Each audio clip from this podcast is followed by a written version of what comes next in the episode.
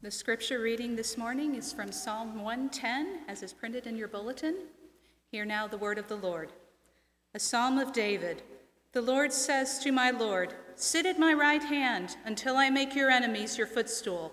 The Lord sends forth from Zion your mighty scepter. Rule in the midst of your enemies. Your people will offer themselves freely on the day of your power in holy garments. From the womb of the morning, the dew of your youth will be yours. The Lord has sworn and will not change his mind. You are a priest forever after the order of Melchizedek. The Lord is at your right hand. He will shatter kings on the day of his wrath. He will execute judgment among the nations, filling them with corpses. He will shatter chiefs over the wide earth. He will drink from the brook by the way, therefore he will lift up his head. This is the word of the Lord. Thanks be to God.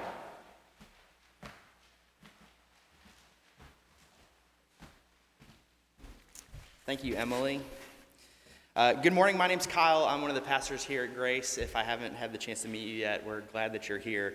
Uh, we're continuing our summer series in the Psalms, and just want you to remember that the Psalms were Israel's songbook. Uh, they weren't just poems that God's people read in private, although they did do that. They were primarily songs that they sang together in corporate worship, songs that shaped their identity and their hearts and their understanding of who God is and how they're to respond to Him. Well, today we, as, as Emily read, we're looking at Psalm 110. And at first glance, this doesn't look like it's the most important psalm uh, in the Old Testament. Uh, but when we come to the New Testament, we find that it's actually the most quoted passage from any passage in the Psalms or any passage in the Old Testament as a whole. Um, it's quoted 24 times in the New Testament. So we actually find that this is actually a really, really important psalm for us to understand who Jesus is and what he's about and what he came to do. That's why the New Testament writers quoted it so often. And so um, please pray with me as we, we look at Psalm 110 together this morning. Father, we thank you for your love for us. We thank you for your kindness to us, for sending your Son to die for us that we might be yours. Uh, we pray that you would open our hearts to your word this morning. Um, help us to be attentive to it, to see Jesus and to fall on our knees in worship and in praise and to give ourselves away to Him. Father, there are some of us that are tired and worn down. Uh, encourage us. Father, there are some of us that need to be um, pointed back to you. Every one of us do. Uh, Father, we need you. Open our lives and our hearts and our ears and our minds to you this morning. It's in Christ's name we come. Amen. Well, a couple of weeks ago, uh, we celebrated my daughter Ella's 10th birthday, and it got me thinking about gifts and what we want and what we need and how those things often coincide or don't. Um, Ella asked for a few things. She asked for, you know, a, a pair of sunglasses, a few pairs of clothes, and she got those. But we went in with Megan's parents to get her a full size keyboard. Um, and when she saw it, she was so excited because it far exceeded any of her expectations for what her birthday was going to look like. It was a far bigger and better gift than anything she even thought she could ask for. Um, and then that made me remember a, a, different story from when I was a kid um, that I had this friend that she really was hoping for and was wanting a bike for her birthday. And when it came time for her to open her presents on her birthday, uh, there wasn't a bike there, there was a comforter for her bed. Um, and she was so sad and so deflated uh, because all she could think about was getting this new bike and going it and riding around the neighborhood and showing her friends and impressing everyone around her with her new bike. Um, but this is the part of the story that you need to know is one, we lived outside of Chicago and it was the middle of winter. And her parents loved her so well that they, even though they didn't get her everything she wanted, everything she thought she needed, um, they got her exactly what she needed because they knew at night she needed to be warm uh, when she slept because it's the middle of winter in Chicago. So her parents loved her really, really well to get her exactly what she needed.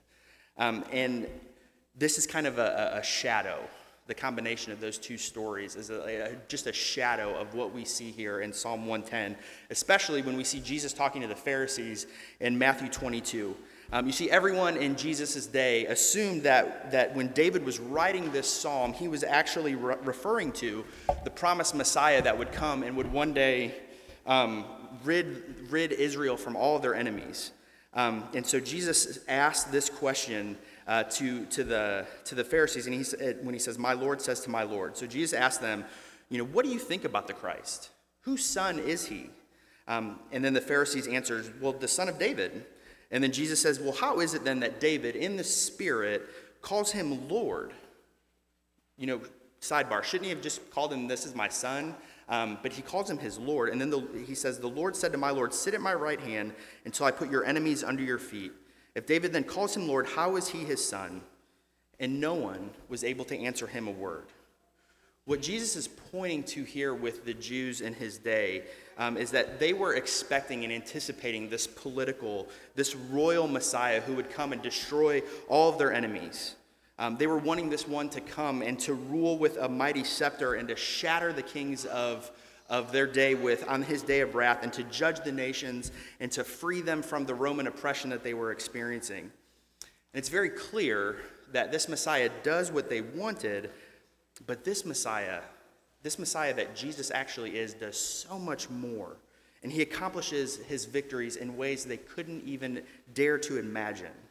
This Jesus far exceeds their expectations, and he far exceeds our expectations, and he's better than anything we could ever hope for. What Jesus is subtly saying here in Matthew 22, what Psalm 110 is saying to us, is that Jesus is not the Messiah that you wanted, but he's the Messiah that you need. He's not the one that you thought you wanted. He's the one that you desperately and finally need, and he far exceeds any of your expectations. So, how is this Jesus uh, the one that we need? Well, first, we see that this Messiah is the king that we need. He's seated at the right hand of the Creator God, Yahweh, there. Uh, his authority, his, his kingship is given to him by the Lord. Verse 1 starts, it says, The Lord, and that Lord there is in all caps, and that's God's personal name that he gave to Israel. It's Yahweh. And it, he is the Creator God, and he's the one speaking here in verse 1. And so when the Lord says to this Messiah, Sit down at my right hand, just what's, what's going on here? He's putting this person in the position of honor, of delight, of power, of authority, of sovereignty. And the New Testament really does help us see what's going on here. And, and with Peter in Acts 2.34, Peter says this, David did not ascend to heaven, yet he said, and he quotes Psalm 110, The Lord said to my Lord, Sit at my right hand until I make your enemies a footstool for your feet. Let, therefore, let all Israel be assured of this. God has made this Jesus whom you crucified, both Lord and Messiah. So, what we see here is this king, this Jesus, this Messiah is superior. He's superior to David. He's not just David's son, he's David's Lord, and David was the greatest of all kings.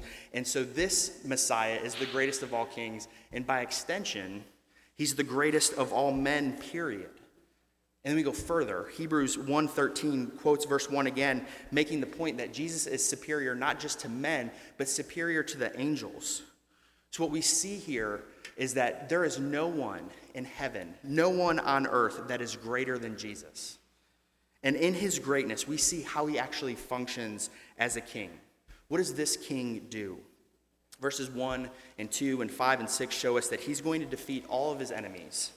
They're going to be made his footstool. He will rule in the midst of his enemies. He will shatter kings. He will execute judgment on the nations, filling them with corpses.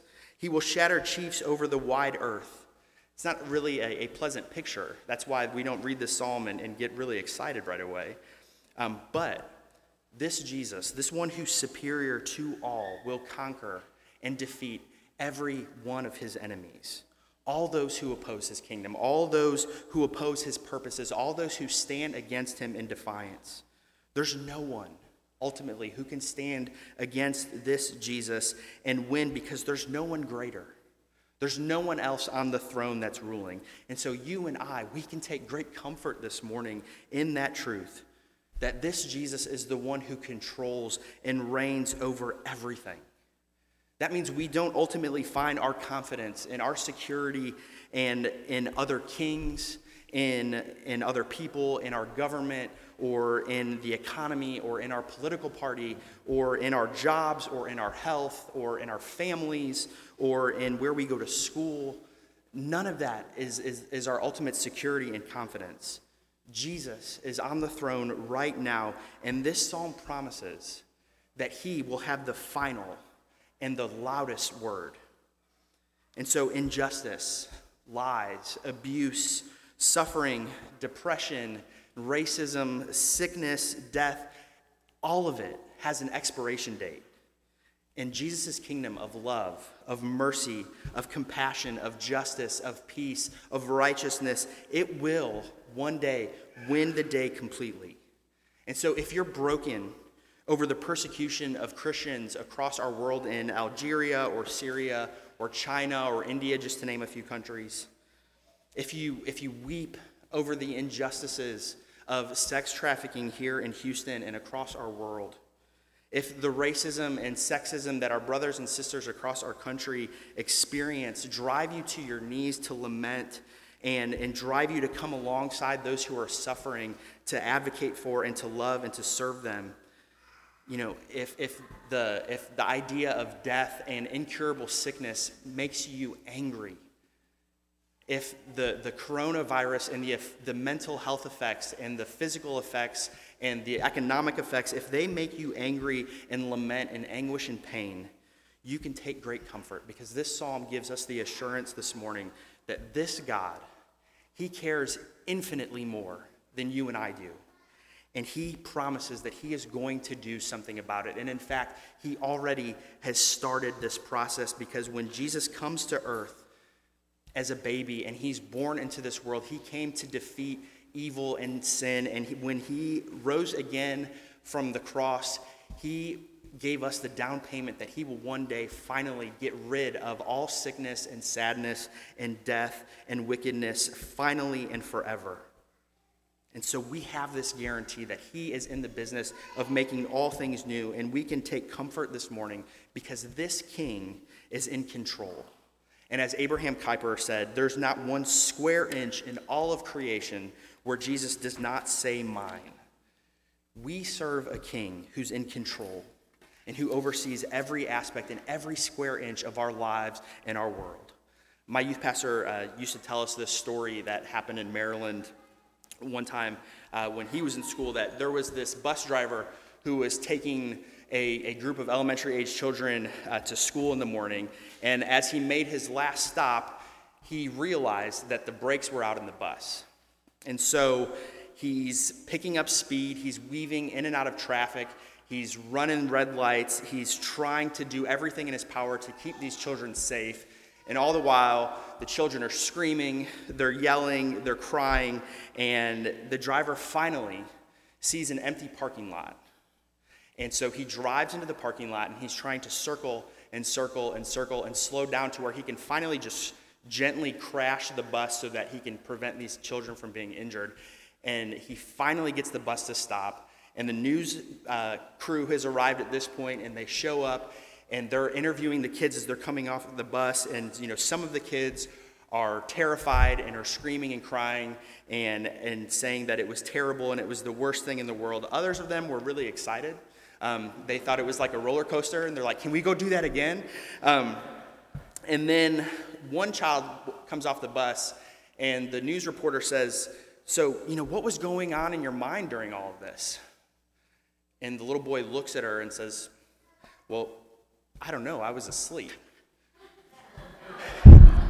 Sorry. And she goes, What do you mean you were asleep? Everyone was screaming, everyone's crying. What are you talking about? And he goes, My dad's the bus driver. He always gets us to school on time. So you, you see, knowing who was driving the bus for this child um, allowed him in the midst of this chaos and the uncertainty and the fear and the confusion, knowing he could rest because he knew who was driving the bus. Now, Jesus isn't driving the bus like some out of control maniac right now, even though it often feels like it. But we have a God who is ruling and who is reigning even now, seated on his throne, and there is nothing that he is not in control of.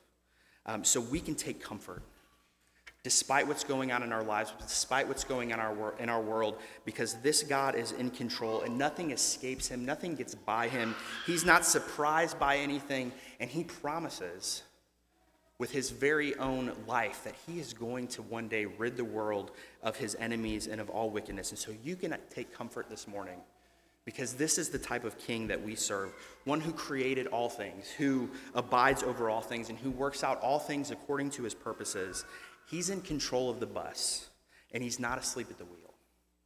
So, how, but then we ask, okay, well, how does this Messiah actually take his throne? He doesn't just inherit, inherit it from on high. He is seated on the throne only after he gives up all of his power and weakness and through death. He's seated after coming in weakness as a baby. He's seated after being ignored, after being humiliated, after being beaten and mocked and murdered. Paul in Philippians 2 explains how Jesus came to his throne, where he says this He, although he was in very nature God, did not consider equality with God something to be used to his own advantage. Rather, he made himself nothing by taking the very nature of a servant, being made in human likeness, and being found in appearance as a man. He humbled himself by becoming obedient to death, even death on a cross.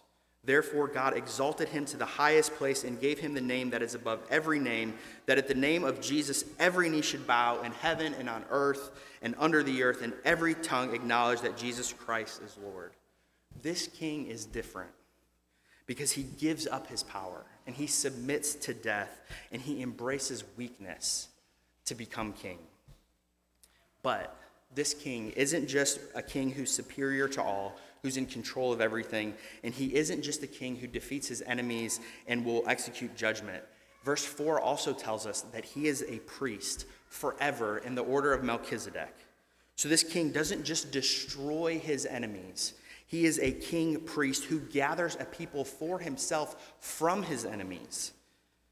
People in Jesus' day, again, we said, we thought, they thought that the Messiah was going to be this conquering king. But as Jesus shows us, and as Psalm 110 shows us, this Jesus far exceeds their and our expectations for what we really need. And what we really need is not just a king, but we also need a priest.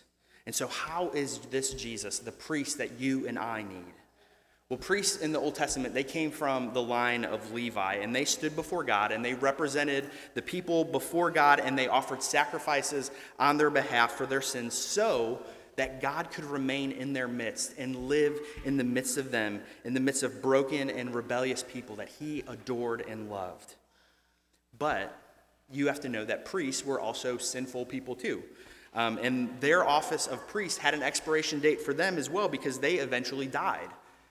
But this priest, Jesus, doesn't come from the Old Testament line of Levi. He comes from, from the line of Melchizedek, the psalm says. Hebrews 7 3, it says this. It says this about Melchizedek. He was without father or mother, without genealogy, without beginning of days or end of life. Resembling the Son of God, he remains a priest forever. Now you're asking, who is Melchizedek? Well, he's mentioned twice in the Bible, but and you need to know one that he's just a man. That the writer of Hebrews doesn't mean that he didn't have a mom or a dad, that he didn't actually die, but but literally in, in, in Genesis, he shows up for two seconds. He talks to Abraham, he blesses him, and then he disappears. And he's without mention of having lived for X amount of years and having died. And thus, the writer of Hebrews is telling us that the author of Genesis is helping us understand that his priesthood goes on forever. And Jesus is this type of priest. Hebrews 17 says, He is a priest, though, that on the basis of the power of an indestructible life, this is how Jesus has become a priest, Hebrews says. Jesus was crucified for the sins of the world, and, and death could not hold him. So now, because he is alive and he is alive forever, there is no need for another priest for us. His priesthood, even though it's not from the line of Levi, it's not only valid, but it's superior in every way. Hebrews is arguing here that the Levitical sacrificial system is invalid now. 7 verse 12 says, When there's a change in priesthood, there's a change in law. So with Jesus now, there's a new way to relate to this God. You don't need a priest to offer continual sacrifices for you. You have this superior priest who sacrificed his life once and for all for you. And he makes it possible to be in such an intimate relationship with him that he doesn't just move into the neighborhood, as it were, he moves into your life. He moves inside of you. The old way is set aside because it's weak and it's insufficient to bring us to Him. So when, when our family, you know, I have three little kids, when we get into the car to go anywhere, we have to put Sawyer, our two year old, in her car seat. And I think you and I would both agree that the invention of the car seat is this awesome thing, and it saves many lives a year, and it's wonderful for our children. But it's useful only for a short period of time. Um, we don't put Ella in the car seat made for Sawyer right now. And when my kids are 16 years old, um, we're not going to put them in car seats because it's actually going to be dangerous for them to be in, in a car seat at that time. And, and that's what's going on here uh, with, with this text here. At the time, the Old Testament system of sacrifice and the, the Levitical sacrifice, it was good, but only for a time. And so that's why David calls this new priesthood in this psalm, because it's, it's, this, one was, this old one was insufficient. We need a new priest. We need a different priest. We need a better priest. The priests, as we said, they interceded continually with sacrifices that could never fully take away your guilt, that could never fully pay for your sins. That's why they had to keep doing them over and over again. They could never really make you right with God. But that's exactly what Jesus' sacrifice does. Hebrews 7 27 says, Jesus sacrificed for our sins once for all when he offered himself. All of your sins were paid for on the cross. Every one of them. From the moment that you were conceived and born, your first sin as a baby, to your last sin that you will have on your deathbed. Every one of them has been paid for by Jesus' blood. And Jesus' sacrifice is what makes us right with God. It doesn't need to be repeated, and it saves you completely, all the way, forever, and it can never be interrupted. This is why Hebrews 7 18 says, A better hope is introduced. Jesus doesn't just live, die, and rise again for you, he continually intercedes on your behalf before the Father. That means he's constantly and never stops praying for you and covering you with his blood and with his love. That is happening forever for each and every one of us that rest in him. So this priest is vastly superior, and this high priest truly meets the things that we need. He's perfect for us, and he is exactly what he need. And then Hebrews goes on and tells us that he's tr- this Jesus is truly human, so that he can identify with every struggle, every temptation that you experience, and he represents you perfectly in his humanity. He understands what you're experiencing, and He doesn't leave you, but He loves you and He drenches you with His compassion. But He's also holy, and He's holy in relation to God. He, to God, He's God's holy one, who by His holiness makes you holy. He's free from all that's evil and sinful in action and in motivation. He's completely pure and unstained, making him able to actually stand before God for you and I. He is the God man he, who's standing between God and us, and by his death and by his resurrection, he makes it possible for you to draw near to this God and to be in relationship with him. Jesus says elsewhere, I am the way and the truth and the life. No one comes to the Father except through me. And this Jesus makes it possible for you to come to the Father and to be in a right relationship with Him. And He doesn't do it by saying, listen, you need to be good, you need to keep all these rules, you need to avoid these things and these people, and you need to do these things. And if you screw up, then you're done forever. That's not how this king works. That's not how this priest works. He accomplishes your life for him by dying for you and by crediting his perfect righteousness, his perfect account to you by grace because he loves you, simply for no other reason. So Jesus' priesthood is not only valid, but it's vastly superior to the old way of relating to God, so much so that it's the only way that you and I can relate to God now. So, if this is the king that we need and the priest that we need, how are we to respond to this king and priest?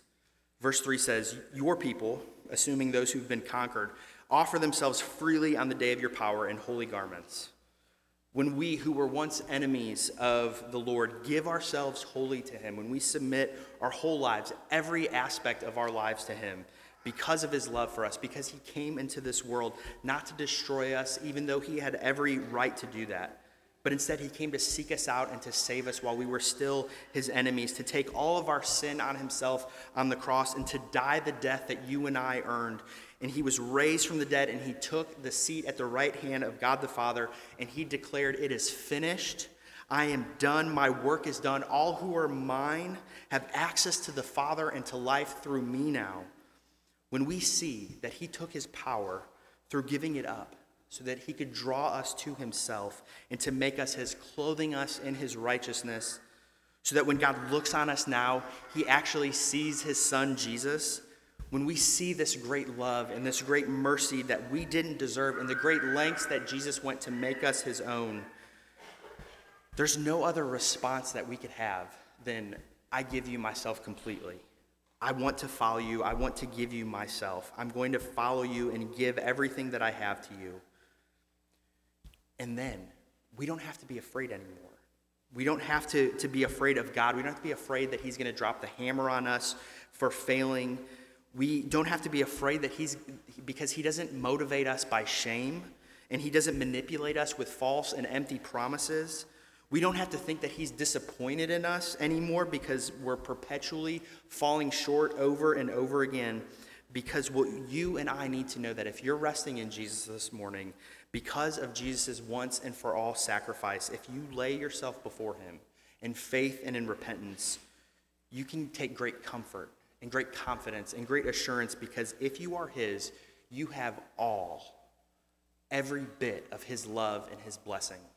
That you have the words that God spoke over Jesus at his baptism. That when God looked at Jesus and said, This is my son whom I love, and him I am well pleased, that those words, that blessing is yours.